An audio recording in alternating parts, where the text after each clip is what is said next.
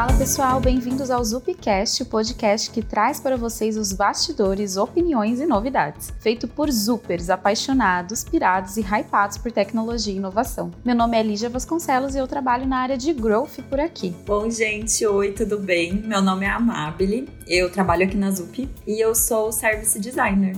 Oiê, meu nome é Renata Bastos, pode chamar de Rê, e eu trabalho como o X aqui na Zup. Bom, pessoal, eu, a Mabi e a Renata formamos o trio que apresenta o Faz o que Pode, um podcast feito por minas que trabalham com produtos digitais. E nós fomos notadas pela firma. Hoje nós estamos fazendo essa collab entre o Faz o que Pode e o Zupcast para trazer o nosso conteúdo para vocês. Então, fica aqui o meu convite. Depois desse episódio, cola lá no Faz o que Pode no Spotify ou demais plataformas agregadoras de podcast. E você também pode seguir a gente no Instagram, no arroba faz o que pode, para conhecer melhor o nosso trabalho. Então, solta a vinheta e bora começar.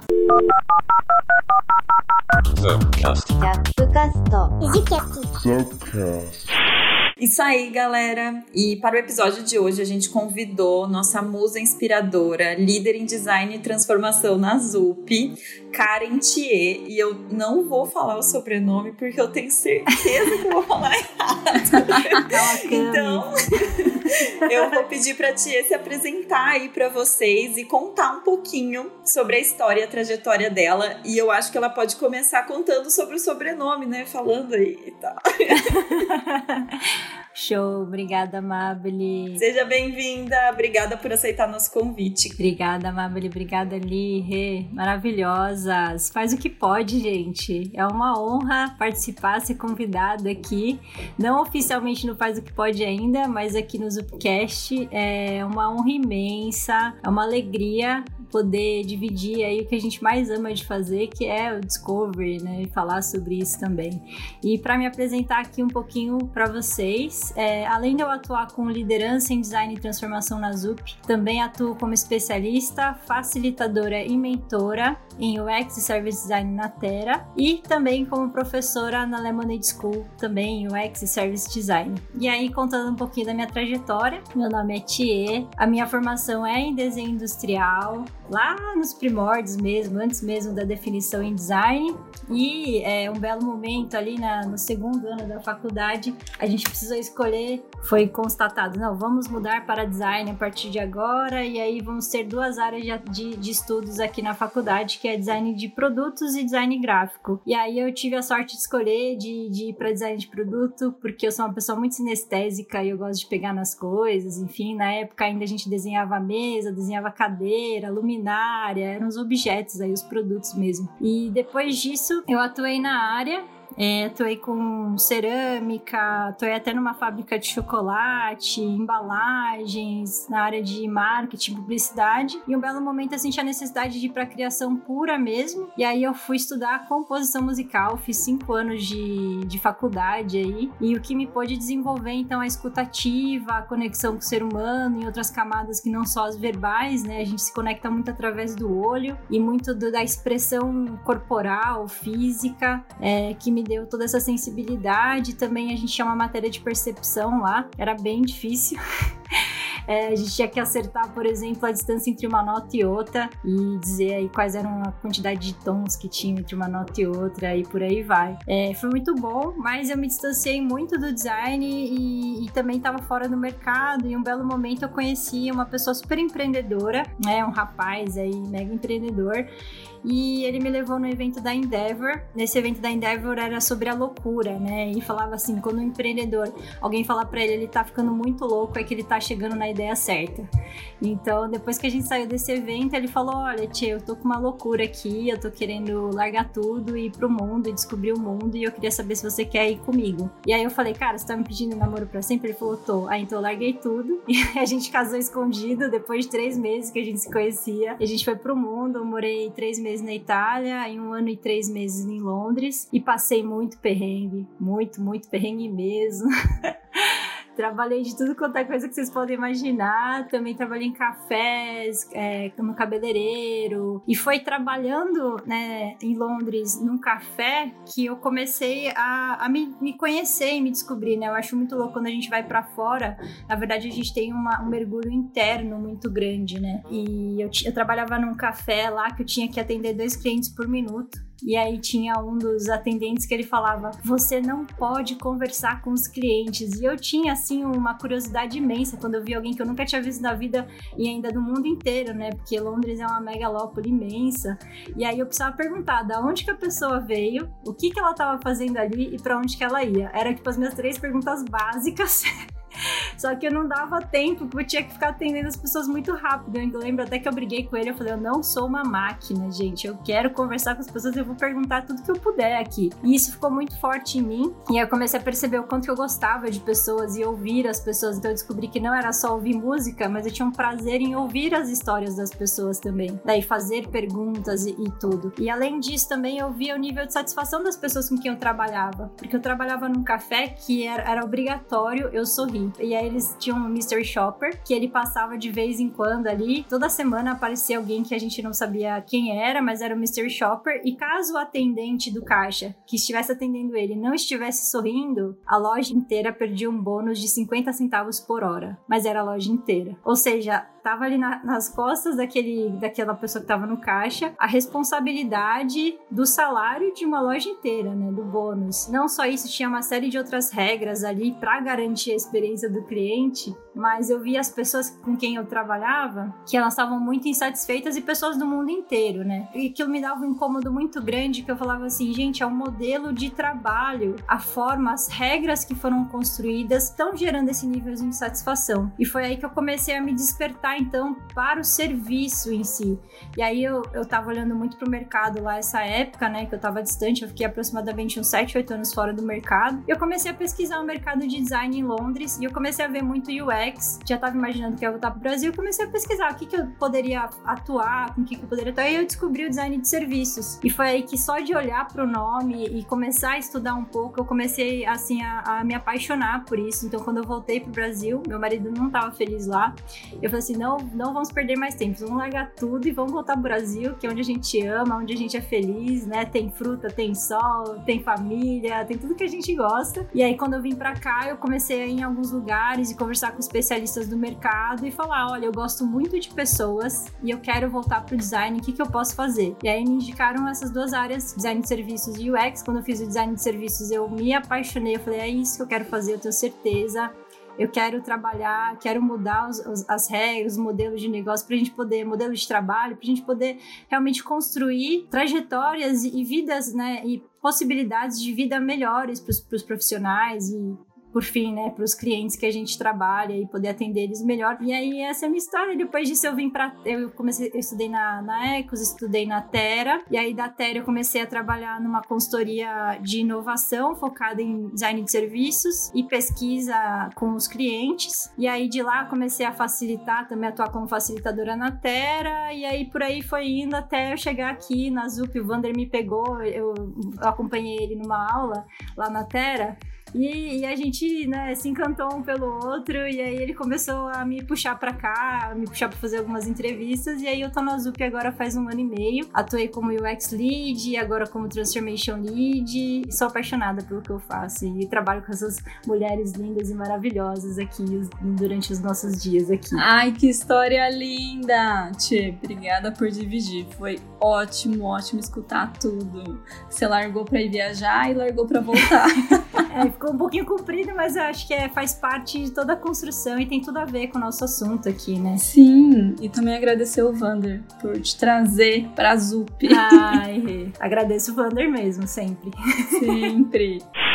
E falando um pouquinho da Zup, né, antes da gente entrar no tema, falar um pouquinho do que a Zup faz, né? A Zup ela é uma consultoria, né, que desenvolve produtos aí para grandes empresas, mas além disso ela também tem produtos para melhorar a Dev Experience. E para quem nunca ouviu falar de produtos para Dev, é, eles visam diminuir um pouco o tempo entre uma ideia e um commit, transformando o complexo em simples. E um outro ponto que eu adoro de falar da ZUP é o propósito, que é posicionar o Brasil como polo criador de tecnologia.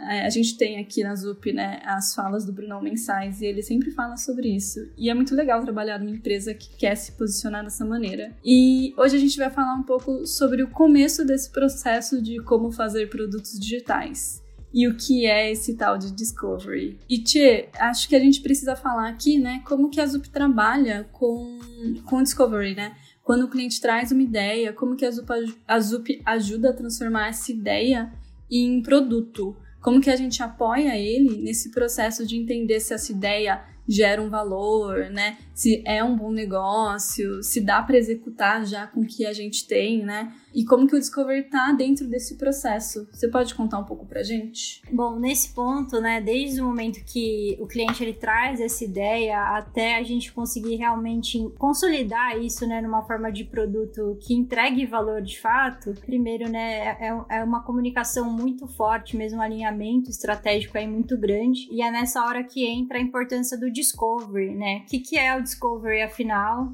Como a gente faz esse discovery? Por quê? Afinal vale a pena a gente fazer tudo isso, né? É de uma forma bem ampla, assim, eu acho que cada um vai encontrar diversas formas aí na internet, né? Mas baseado mesmo no que a gente vê aqui no dia a dia que a gente faz aqui, o Discovery é uma etapa de descoberta de tudo que já se conhece sobre o assunto, quais são as hipóteses e dúvidas que, que existem sobre aquele, né, sobre esse desafio e através do mindset e metodologia do design, visando sempre encontrar necessidade, a emoção do cliente, para aí então a gente definir uma proposta de valor e de fato construir um produto ou um serviço relevante.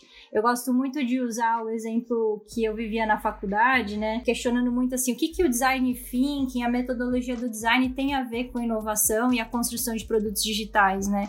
É, e, e, aí eu resgatei das minhas memórias de faculdade que todo, todo semestre a gente tinha que construir um projeto de produto. E era, e era individual. E aí o professor sempre, eu lembro que ele sempre falava assim: vocês têm que pensar muito bem em qual vai ser o produto que vocês vão desenhar e por que, que ele deve existir. Né? Qual é a função desse produto no mundo? Se ele não vai resolver um problema de uma pessoa, por que então que você está desenhando esse produto? É simplesmente por uma estética visual? Ou é, é, é assim, uma coisa da sua cabeça? Ou realmente de fato vai ter um propósito, uma função para ajudar a vida das pessoas. É, e acho que é aí que traz então a importância né, de todo o mindset do design na construção de produtos. E eu acho que tem também uma mistificação muito grande sobre o design, né, no, no nosso dia a dia a gente vê que é que é uma confusão assim que o, o design ele, ele tá muito atrelado à estética visual. Mas por trás disso, a palavra estética mesmo, se a gente pegar o sentido dessa palavra, ela é sensação,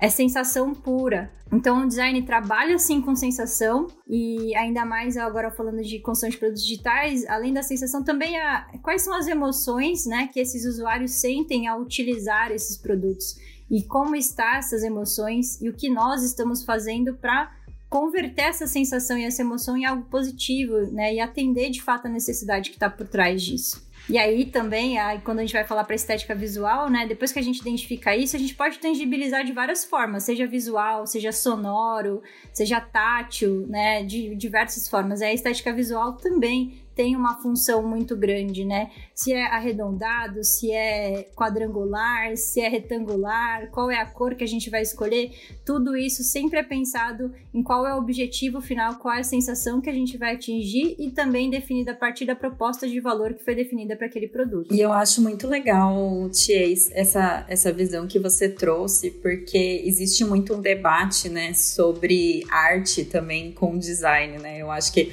a visão de estética ela vem, vem, eu não tenho certeza, né? Mas ela vem muito dessa visão artística que a gente tem sobre as coisas. E existe esse debate, né? Então, design é arte, arte é design, né? Tipo, design fica onde?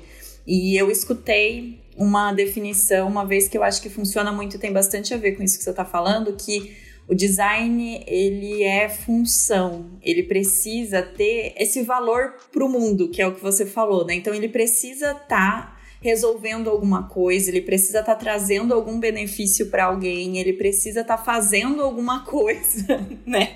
Ele precisa ter um motivo de existir. E a arte não. A arte ela pode existir por si só, né? Ela não precisa ter um motivo, uma razão para existir, ela não precisa estar tá resolvendo nada Já o, design, aquilo que a gente está fazendo, tipo, precisa trazer essa carga de, de existir por um motivo, né? De ter porquê de existir, né? Então, posso estar sendo bem polêmica agora, talvez. Mas talvez seja. Eu acho muito bom que a gente começou a, o papo já trazendo isso, assim, porque eu acho que é, é muito legal é, a gente falar sobre isso e, e, discutir sobre isso. Belo ponto, Amabile. É, inclusive na faculdade de música mesmo, quando eu fazia, a gente falava também sobre a função da arte no mundo, né? Ela tem a sua função, mas ela não é mercadológica, né? Não necessariamente mercadológica. Aí quando a arte se torna mercadológica, a gente encontra um Romero Brito, aí que são criadas marcas em cima disso que são vendáveis e mercadológicas, mas a, a expressão mesmo da arte em si, ela é, é, a função dela é a expressão maior, né? A expressão do ser humano, da existência, que é um, bem diferente do que a gente tá falando de design, né? E o design puro também tem algumas escolas, né, como a Bauhaus e, e na Alemanha, alguma, algumas linhas de design que são realmente funcionais puras e até o formato dessa, desse, desse produto ele indica a função, mas é, não, a gente não precisa ser tão rígido assim, né? E, e frio e seco na função pura, e, e, também tem essa questão agradável de criar sensações agradáveis e sensações boas aí também. Eu acho que quando a gente está começando, né, a falar sobre o Discovery, a gente também ouve muito falar de solution space e problem space, né? Então, o espaço de problema e o espaço da solução. E aí, quando a gente está agora nesse comecinho, a gente está com uma visão muito exploratória, uma visão de buscar compreender esse problema ou até essa oportunidade, né, dentro do produto. É, e aí a gente está abrindo, né? Então a gente está falando de explorar e de conhecer diferentes perspectivas sobre esse problema e tudo mais. E quando a gente está falando da solução, que a gente vai falar mais aqui no episódio, quando a gente for se encaminhando pro, pro final, a gente vai voltar a falar disso. Mas aí a gente vai começar a falar de como que a gente resolve esse problema, né? É, quais são as oportunidades que a gente vai abraçar, priorizar e tudo mais. Então, acho que essa é uma, é uma discussão que até leva para esse lugar também, né? Para falar sobre entender e compreender o porquê de, de existir e como, qual é a melhor forma de resolver é, essa dor que a gente já mapeou, esse problema que a gente já mapeou. E aí a gente tá, tá começando a se encaminhar, então, né? A gente já entendeu um pouco de por onde que a gente começa esse discovery, o que, que é esse discovery e tal. E aí agora a gente vai precisar entender é, a viabilidade disso, né? A viabilidade desse problema, né? Que a gente mapeou, que a gente está aqui descobrindo para os negócios, né? Então a gente queria que você contasse um pouquinho de como que a ZUP faz para entender, né? Se existe e qual é a entrega de valor para os usuários. Perfeito, Madeline. Primeiro, eu acho que já desconstruindo um pouco a própria palavra discovery, né, como você trouxe, a gente tem duas etapas, na verdade, né, que é a da do problem space e do solution space. E, e é engraçado porque para nós designers, quando a gente fala descoberta, é o primeiro quadrante ali do problem space e para a visão de tecnologia, quando ele fala discovery, é, é a cadeia inteira do design, né, até o solution space. Então acho que é legal só deixar claro assim que às vezes, né, dependendo do, de quem a gente está falando, às vezes o, o, viés de entendimento sobre descoberta também muda um pouquinho, né? Bom, dado isso, como que a gente faz, né? Primeiro é isso, né? É, existe muito alinhamento. Então a gente traz aí essa metodologia do design, né? O processo do design mesmo, que é observar analisar, definir, testar e iterar, que é um modelo mental tão forte que foi até criada uma metodologia em cima disso, que é o design thinking, né?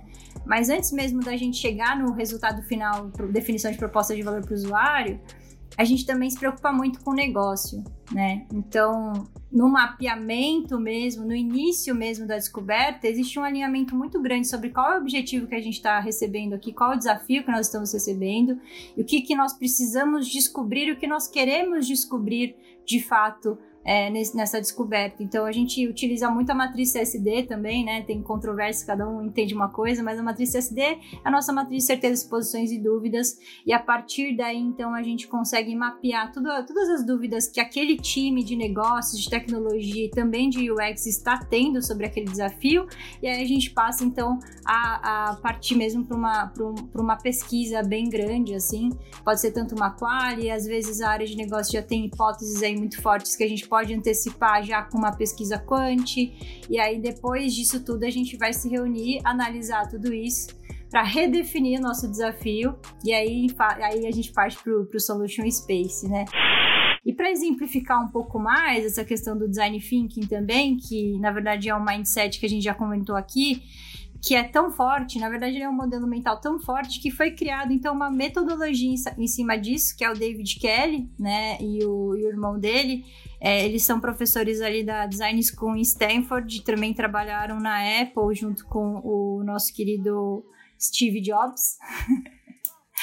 E eles definiram então uma metodologia que faz aproximadamente uns 10 anos, que é o design thinking, né? E o que, é essa metodologia? Antes da gente falar de termos muito técnicos, eu gosto sempre de utilizar na, na, como exemplo da prática. É assim, vamos imaginar que aqui que nós estamos aqui, cada uma de nós, é, a gente recebeu o desafio de receber um casal de amigos que a gente gosta e preparar o, o prato preferido deles, vamos dizer que é uma lasanha. E a gente nunca fez uma lasanha, né?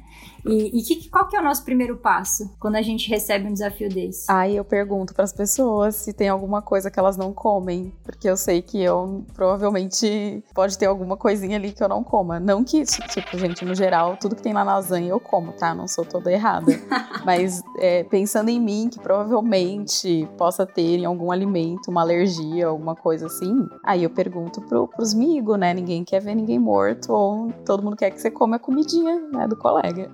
Perfeito, Li. E até mesmo identificar, né? Desculpa, eu já falei aqui que era uma lasanha, mas é bem antes, né? Da lasanha, era só pra dar um exemplo, mas é bem antes, né? Sim. Qual vai ser, qual é o prato preferido deles, né? Gente, se alguém quiser me oferecer um risoto, tô aceitando. Muito bom. e às vezes a gente tem que entender restrições também, né? tem pessoas que podem ter algumas restrições, então é, perguntar é sempre o melhor caminho. e aí depois começar a buscar umas receitinhas que atendam os requisitos. É, o meu Perfeito. segundo passo é o Google. É. Aí você digita lá. E vê 20 vídeos no YouTube de como fazer uma lasanha.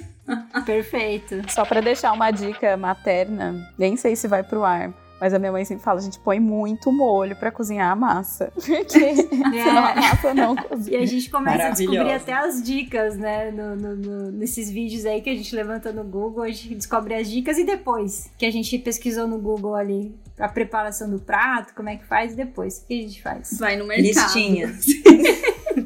Listinha. Exato, exato. Então a gente conseguiu analisar, né, dado todas as receitas que a gente descobriu, o que, que a gente precisa de fato para realmente fazer essa lasanha. E a gente começa ali a descer a lista ali de ingredientes, que é nada mais é do que o momento que a gente redefine aquele desafio, né? Não é mais uma lasanha, mas sim é, uma, é um saco de, de, de massa, né? Um pacote de massa, um pacote de, de tomate, presunto, queijo ali. E depois? Foi no mercado, comprou, voltou para casa e aí? Passa álcool gel em tudo, né? É isso que eu ia falar dos alimentos.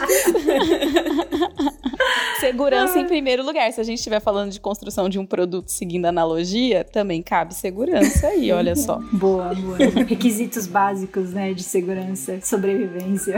Passaram álcool gel.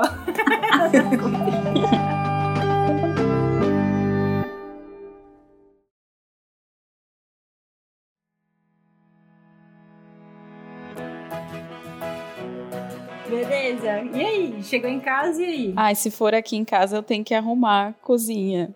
Separar os alimentos, né? É, geralmente faço mise en hum. que eu aprendi essa palavra nova. Então eu organizo. Muito chique ela. É chique, né, amiga? Me faltam uns bowls aqui em casa, mas eu vou fazer o mise en.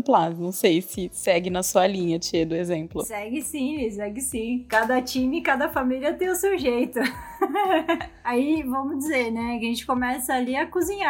Mas e aí? A gente vai fazer o prato e já vai dar para pro casal já? Não, a gente experimenta, né? É, então, tem esse detalhe, né? Que, que o pessoal já, já vacinado, já, já, já, já, macaco velho, já sabe como é que funciona. Que se, se nunca fez o prato, fizer o prato no dia que, que, que os convidados chegarem, a chance de dar ruim é muito grande, né? Então aí a gente vai aqui, vai ter que testar em casa, né? Não é sempre que a gente tem tempo, que a gente tem dinheiro para testar e depois experimentar e conseguir a cobaia para experimentar até chegar na lasanha ou no risoto especial aí. Mas vamos dizer que a gente teste, né? Que na prática a gente sabe que a gente não, quase não tem tempo.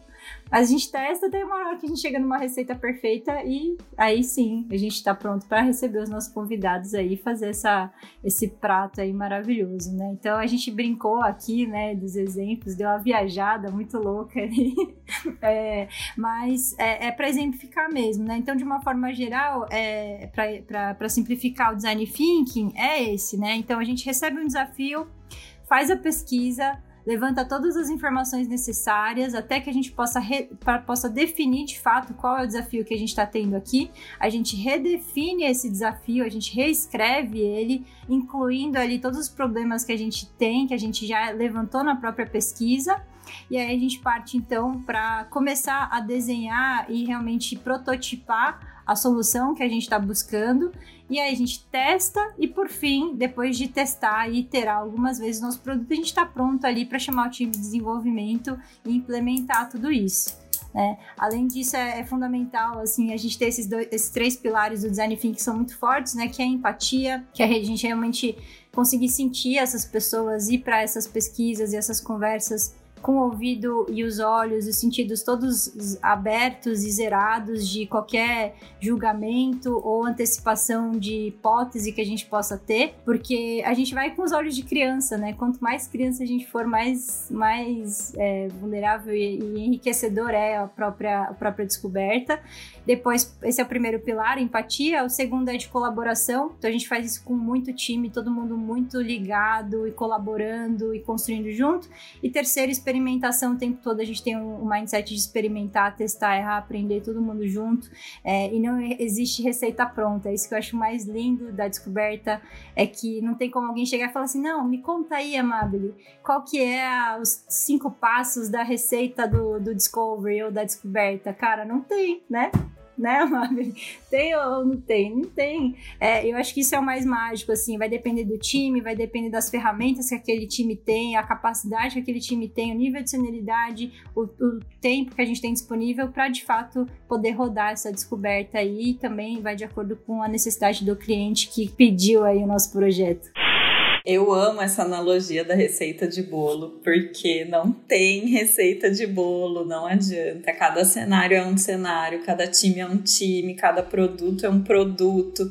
E é bem o que você falou, né? Tipo, tem que entender o que funciona dentro daquele cenário, para aquele time, considerando aquele produto, né? É, é bem isso. Tem time que vai ter micro-ondas, tem time que vai ter forno tem time que vai pedir no iFood. Exatamente. Nossa, Renata arrasou. Muito bom. Muito bom, Rê. Pessoal aqui sempre trabalha com realidades, mas eu amei essa analogia da lasanha. Eu devo dizer que se qualquer pessoa quiser testar a lasanha comigo, eu tô muito disposta.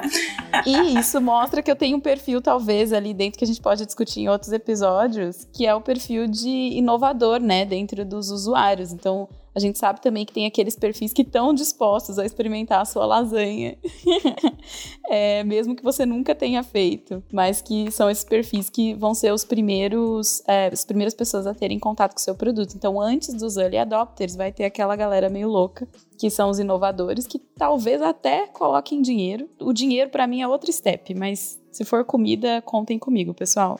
Bom, sabendo que ali é uma inovadora. Adorei, adorei posicionamento. Gosto de persona assim, que já vem, já vem já com, autoconhecimento ali, né? É, bom, é, eu acho que é importante, apesar de ser super aberto, né, e a gente ter várias ferramentas para a gente utilizar, tem alguns entregáveis que são fundamentais, pelo menos nesse momento de problem space aí, que é a jornada, né, o mapeamento da jornada atual, né, do jeito que ela tá, onde estão esses problemas, onde estão os problemas na jornada, né, afinal estamos trabalhando com design de experiência, jornada fundamental, personas, e também a análise de toda essa pesquisa que foi levantada. E a gente utiliza muito aqui para analisar essas pesquisas o Atomic Research. É uma baita ferramenta, super consolidada e ela é muito útil aí para o nosso dia a dia. Mas são esses grandes entregáveis que a gente tem aí. E aí, gente, assim, se a gente for pensar nessa conversa que a gente está tendo com a Thier, numa construção, assim, de uma linha do tempo, né? A gente passou pelo processo inicial de ter uma bela ideia, e a gente está passando aí pela viabilidade disso como negócio. Então agora, Tia, eu queria saber, realmente você chegou a citar dentro do processo de design que é a prototipação. Eu acho que pode ser bacana a gente entrar agora nas questões de construções de, de MVP. Então, como que a gente transforma todos esses dados que a gente coletou com usuários, dados de mercado, as informações que a gente tem que às vezes parecem intangíveis e tangibiliza isso num mínimo produto viável. Depois desse primeiro voo aí, né, no Problem Space que a gente teve, os nossos entregáveis, né, o que, que a gente faz com isso tudo, né? A gente primeiro vai redefinir esse desafio, como a gente tinha comentado ali é, logo há pouco atrás. Depois que a gente é, junta todos esses materiais e a gente tem visibilidade dessa redefinição do desafio, a gente chama as áreas de negócio e as áreas de tecnologia e o time de tecnologia para uma linha Inception. A linha Inception, né, a nossa referência aqui é o Paulo Caroli, né? Tem o livro do Paulo Caroli, tem os treinamentos do Paulo Caroli sobre a linha Inception. E aí, o que, que a gente faz nessa linha Inception, né? A gente apresenta todos os materiais levantados no Problem Space, discute sobre a redefinição do desafio, e aí a gente faz tipo, uma cocriação em time com os grandes três stakeholders aí, tecnologia, negócios e usuários, né, o time de UX. E em seguida dessa cocriação, a gente parte para uma priorização de quais são os itens ali que a gente consegue encontrar de mínimo menor esforço e maior impacto, maior valor é, trazendo ali uma linha de priorização e por fim a gente entre, entregando aí o nosso MVP. E é imprescindível a participação desses três pilares por um nível estratégico mesmo, né? Porque não adianta nada a gente como UX aqui ficar imaginando o que, que vai resolver a vida do usuário, desenhar ali todos os arco-íris e os unicórnios viajando e flutuantes, mas na hora de implementar isso não ser tecnicamente viável ou não atender a expectativa da área de negócios. Então a gente chama todo mundo para criar juntos, colocar todo mundo na mesma página para que a gente traga um resultado aí satisfatório para todos. E a Inception é linda, maravilhosa. Ela consegue equilibrar bem, né, essa parte de priorização quando a gente fala de negócios, tecnologia, é, usuário. Dentro da Inception a gente consegue trazer essas três vozes, né, e conseguir pensar nesse MVP mais equilibrado, né, não trazendo só, só a visão mesmo do, do usuário. E aí, falando um pouquinho mais de Solution Space, né? Então, a gente já fez essa análise, já conseguiu equilibrar um pouco tecnologia, negócios, né? Como que a gente faz para dar o próximo passo e ir para a parte de Solution Space? Tchê. Dado ali Inception, né, a gente sai ali com a nossa definição né, de solução priorizada ali com os itens né, de features e funcionalidades priorizadas de acordo com todo o consenso ali que as três, os três pilares chegaram. E aí, o que a gente faz com isso, né? A grande pergunta é essa, né? O que os designers vão fazer depois disso tudo, né? Os product designers vão fazer. Aí sim, a gente começa a tangibilizar essa solução. A gente começa, então, a levantar os requisitos de negócio e técnicos. E a partir disso, a gente começa, então, a desenhar as interfaces de solução, criar e testar os nossos fluxos, wireframes e protótipos, né? É, às vezes a gente acha que ah, não, é só um teste de usabilidade para testar o protótipo. Não, a gente pode testar, criar e testar muito antes, né? A gente pode testar um fluxo. A gente pode chamar ali o PO que estiver com a gente, falar, ó, oh, esse fluxo faz sentido aqui, pensando tudo que a gente conversou, faz sentido? Não faz? Faz. Então, puxa, legal. Será que a gente consegue chamar algum cliente, verificar, avaliar isso aqui junto com a gente? É, wireframe é a mesma coisa, né? Poxa, a gente estava testando ali, é, tem um, um, dos nossos clientes aqui internos da Zup, a gente pegou os wireframes que foram definidos, né? O Luiz, que era o designer que trabalhava no meu time, Luiz Toledo. Luiz, maravilhoso. outros designs maravilhosos. Vai ter gente que vai ficar com ciúmes, né? Falando dele, mas é que realmente achei super legal. Assim, o Luiz trouxe o wireframe definido, falou, Tia, vamos subir ali no lab online para deixar para os clientes navegarem esse wireframe, ver se esse tipo de arquitetura de informação está fazendo sentido, essa interação também. E a gente já recebeu vários feedbacks ali, deu para se antecipar e prever muita coisa, para daí depois a gente também ir para o protótipo e testar o protótipo. Então, é muito interessante que a gente avalie ali o nível de senioridade de um profissional através de quais são os momentos que ele escolhe para testar, né, aquilo que ele está criando. É, e até chegar nas interações incrementais de evolução do produto mesmo, né? A gente vai testando e vai iterando aí até, né, nível incremental aí para evoluir esse produto. Ai, tia, você sabe que no último projeto que eu tava, o que eu mais queria era não estar tá remoto para fazer esse tipo de teste, fazer alteração, subir para a sala do pessoal e testar. É, não, assim, sem comentar, até dói no coração. tá pertinho, do lado, olhando no olho, é isso que a é gente gosta, que... né?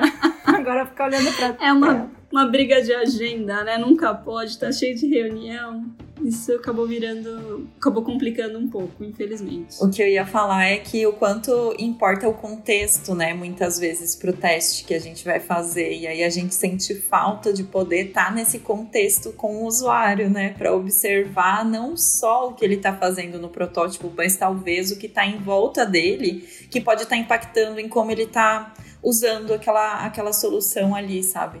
É, acho que a gente fala muito também sobre o quanto é importante nessa visão de design a gente conseguir trazer contexto para as pessoas sobre aquilo que a gente pesquisou, principalmente, né? Conseguir de repente colocar as pessoas nesse contexto para que elas consigam se imaginar como usuário ali dentro daquele contexto também e poder trazer propostas de solução também pensando e considerando tudo isso, né? E a gente perde muito com o cenário que a gente tem hoje de não poder estar tá tá presente. Né? Ah, então, e tem mais uma coisa, né, em relação à, à, tangibilização da solução, né, depois disso tudo ainda tem a aplicação da marca desse cliente que a gente está trabalhando. Então, tem desde o recebimento do manual de marca deles, né, pra gente conseguir aplicar as cores, a tipografia, né, às vezes até tom de voz, né, que temos nossos writers queridos aqui que fazem um baita trabalho.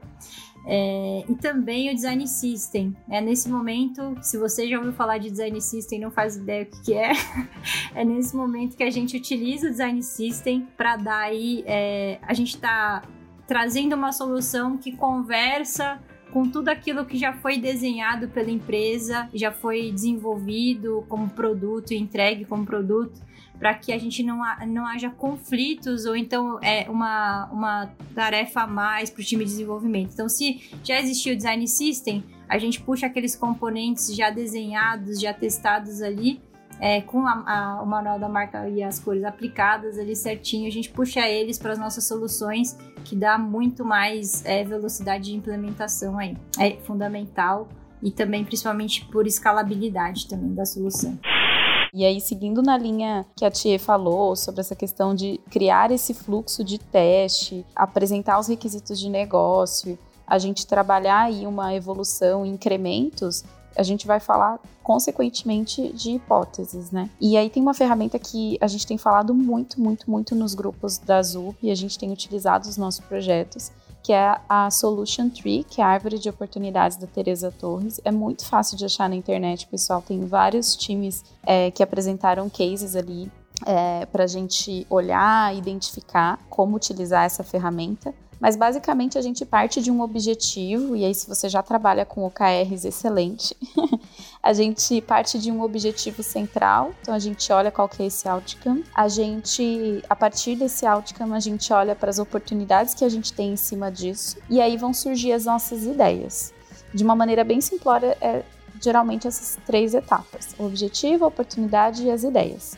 E aí tem várias ferramentas para priorização, cada time usa uma diferente. E realmente, assim, a gente utilizou aqui o Solution Tree no, no projeto que eu tava, que depois das pesquisas, um, um, dos nossos heads trouxe essa ferramenta e aí a gente puxou então, a partir do OKR que a gente possuía, quais eram as hipóteses de solução de acordo com as pesquisas que a gente fez, que a gente poderia já encaminhar ali a nossa solução. E aí depois disso a gente priorizou, foi, foi, foi a gente criou algumas votações e priorizamos aí e foi determinante ali pra gente também, para ver o que a gente ia testar ali como solução. Legal, Tia. Tem uma regrinha de hipótese que eu acho que a gente pode falar pro pessoal, que são quatro pontos, basicamente, que a sua hipótese precisa ter. Ela precisa ser mensurável, então no final você precisa saber se ela deu certo ou errado ela tem que ser passível de aprovação, né, ou rejeição de algum experimento. Então, quais são seus critérios de aceite, né, de passar para frente ou recuar? As outras duas questões são em relação a ter uma razão clara de existir, então ela vai vir realmente de dados que você produziu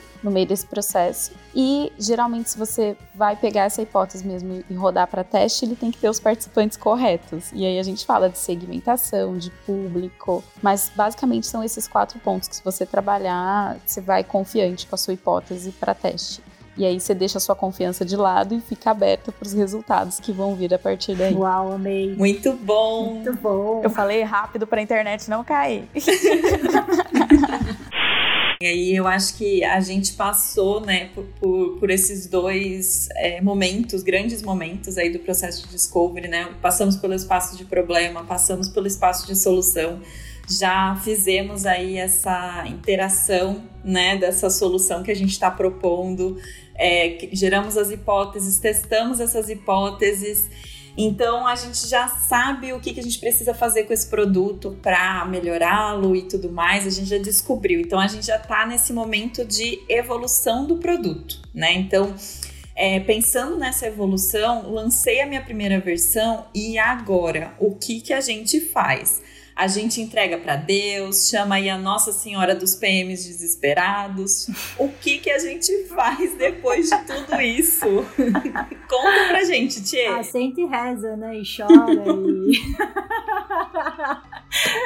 faz aí uns, uns combinados de umas coisas, tá? Ai, ai, ai. Não, a verdade é que a gente, né, primeiro a gente vai acompanhar as métricas, né, e ver os resultados. Ali a nossa growth aqui, ela vai poder dizer muito mais, muito melhor ainda como a gente trabalha métricas em produto. Mas o time mesmo de, de design vai realmente acompanhar e continuar o, o, a descoberta, né? A descoberta, ela é infinita. E, e a gente tá, a gente é o continuous discovery que a gente chama aqui, né, no mercado. Mas é, eu acho que o, o, grande lance assim do Discovery é que quando a gente estuda ele, a gente aprende ele de uma forma linear. Tem que passar por cada uma das etapas da metodologia. Mas a verdade é que no nosso dia a dia, ela é muito, a gente chama ela de circular, né? Vai depender do momento que aquele produto se encontra ou aquele serviço se encontra, porque não é sempre que a gente consegue desenhar um produto do zero ou um serviço do zero. E de acordo com o momento daquele produto, daquele serviço, sim, a gente vai entender o que, aonde que se encaixa na metodologia, o que, que a gente vai precisar fazer de descoberta para poder entregar um valor ali para o cliente final e também para o nosso cliente que contratou, né? E é muito adaptável e também é, é, é, quanto mais rápido, né, e mais lean a gente conseguir ser, né, de testar rápido, aprender rápido, verificar, levantar, chamar um cliente, avaliar isso com o cliente naquele momento, é, mais maduro a gente está chegando no modelo, a gente chega no modelo de maturidade muito maior assim, né? Que é o que a gente conhece como Lean UX. E aqui também a gente está começando a trabalhar também com o Track Agile, que é casado, né, com as sprints, né? Então o time de desenvolvimento tem as suas sprints de delivery e nós, da ponta do Discovery, também temos as nossas sprints de, de pesquisa. Então a gente busca ter, é, às vezes, validar ali um item de backlog, por exemplo, em uma semana, duas semanas no máximo, a gente poder identificar o valor que aquela feature vai ter ao entregar ali. Aí o PO tá muito mais seguro para priorizar e realmente entregar para esse time de desenvolvimento na planning ali. Só para aproveitar um momento para fazer jabá para a firma, hoje a gente está gravando esse episódio no dia 2 de fevereiro e hoje tem um Zup Talks sobre Dual Track. Então, se você está escutando a gente, provavelmente esse episódio passa depois, mas você pode ver no YouTube da Zup. Só buscar lá Zup Innovation. Fiquei arrepiada. Não, assim, a sincronicidade absurda. A Bia Zago vai apresentar esse do Track Agile, estou implementando lá a Bia Zago e a Priscila Tiemi também aqui da ZUP. Já estão trabalhando com o Track Agile, o Giovanni, né, nosso Growth, que era Growth, agora virou Head de transformação, que também foi muito fomentador, assim, do Track Agile aqui dentro. E é, nossa, a sincronicidade da gente sair daqui, dessa gravação, e a Bia vai apresentar aí como é que eles têm trabalhado aí do Track Agile aqui dentro. É demais. Para você que, que tá ouvindo a gente depois do dia 2 de fevereiro, é só ir lá no, no YouTube da Zup que fica gravado, tá, pessoal? Aproveitem o conteúdo. Show, pessoal. Alguém quer fazer alguma consideração final sobre o bate-papo? Porque daí a gente puxa o encerramento, então. É triste a dor do parto, mas a gente vai partir. Mabi, Rê, Tie. Ai, eu adorei. Ai, eu atropelei a Mabi. Ai, desculpa, Mabi. Não, adorei, adorei, adorei. E para quem quiser saber mais de Solution Space, Problem Space, a gente gravou isso no ano passado, a Discover Week. E lá são cinco vídeos, e nesses cinco vídeos a gente trata sobre negócios, problem spaces, refinamento, priorização, cocriação, solution space, evolução do produto.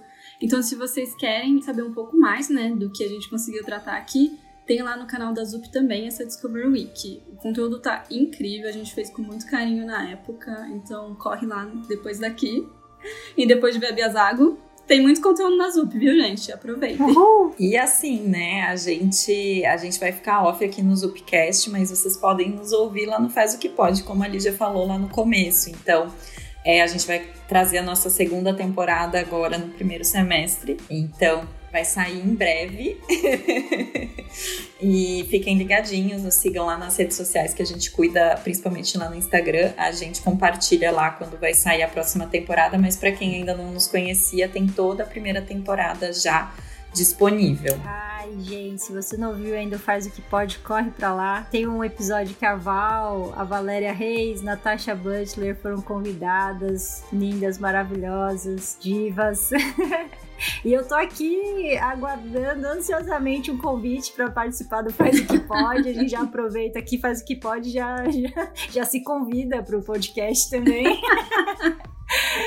ai, ai, super mas eu quero super agradecer, assim, somente agradecer imensamente o convite de vocês, Rei, Amabile, Lígia.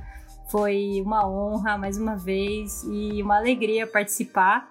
É, espero ter contribuído aí para o Zupcast, para o Faz o que Pode e para o crescimento aí de muitos designers e, e PMs e pessoas aí profissionais de, de, desenvolvimento, devs, o máximo que a gente conseguir aí. Show, obrigada, Tia. Ah, eu só queria aproveitar e me colocar à disposição aí para quem tiver afim de trocar, continuar o papo, mentorias, fico à disposição aí, só me seguir no LinkedIn, Karen Thier, e chegar junto, tô aberta, gente. Adoro, adoro, adoro trocar. gente, Tia é super maravilhosa e acessível. Sigam mesmo e puxem ela por lá, porque o papo com ela sempre rende muito. Total, pior que é verdade. Eu gosto de conversar. Eu quero agradecer a participação de todas, a disponibilidade de todo mundo o pessoal aqui da produção do Zupcast que viabilizou esse crossover entre os podcasts. Então, obrigada mesmo, pessoal, pelo espaço. Espero que, que a gente venha mais vezes, que a gente converse mais vezes sobre é, como a Zup faz os produtos aqui dentro. E aí, um spoiler básico, sei ouvi dizer que vai ter growth nesse, nesse ano aqui nesse podcast, então estamos todos felizes. Lembrando que, para quem quiser conhecer mais os participantes, todas as redes sociais estarão na descrição do podcast, assim como todas as referências que a gente citou por aqui. E não se esqueçam de seguir o nosso Zupcast no Spotify, Google Podcast e nas outras plataformas de áudio para acompanhar os próximos episódios e também as nossas redes sociais, arroba Zupinovation. Jabás feitos. Valeu, pessoal. Beijo e até a próxima. Uh, obrigada, valeu, gente. Pessoal. Tchau. Valeu, gente.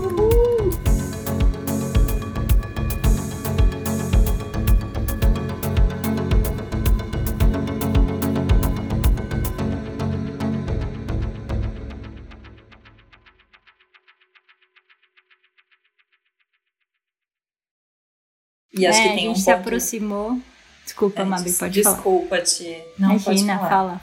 Não, fala você. Não, eu só O ia comentar da Rafa, tirando isso da, da coisa, vai ficar engraçado. Não, fala, a gente é muito educada, Rafa. A gente atropela, mas a gente pede desculpa.